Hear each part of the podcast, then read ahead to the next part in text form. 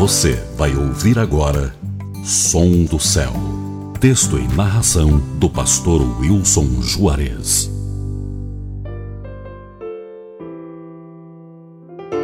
Vale a pena esperar em Deus. Romanos 5:5. E a esperança não nos decepciona, porque Deus derramou seu amor em nossos corações por meio do Espírito Santo que ele nos concedeu.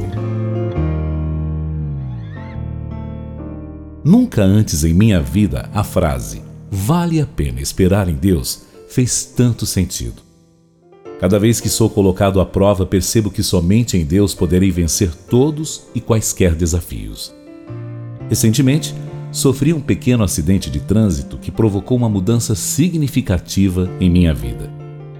Precisei realizar três cirurgias para a reconstrução de um osso próximo ao punho da mão direita percebi o quanto somos frágeis desse mundo.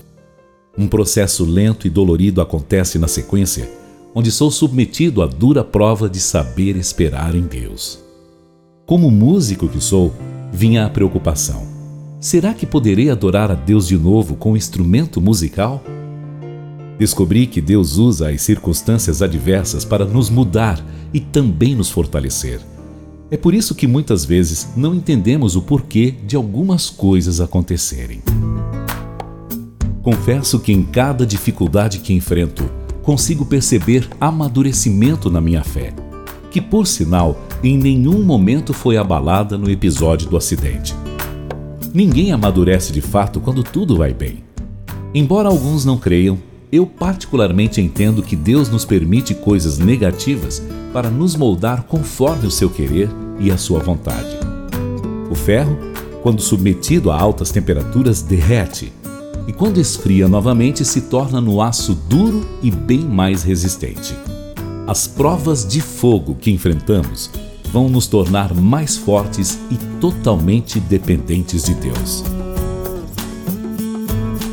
Hoje, em processo de recuperação, já posso louvar a Deus com meu violão novamente. E cada dia sinto o cuidado do Senhor em minha vida. Percebi que vale a pena esperar nele. Como diz o versículo, a esperança não nos decepciona.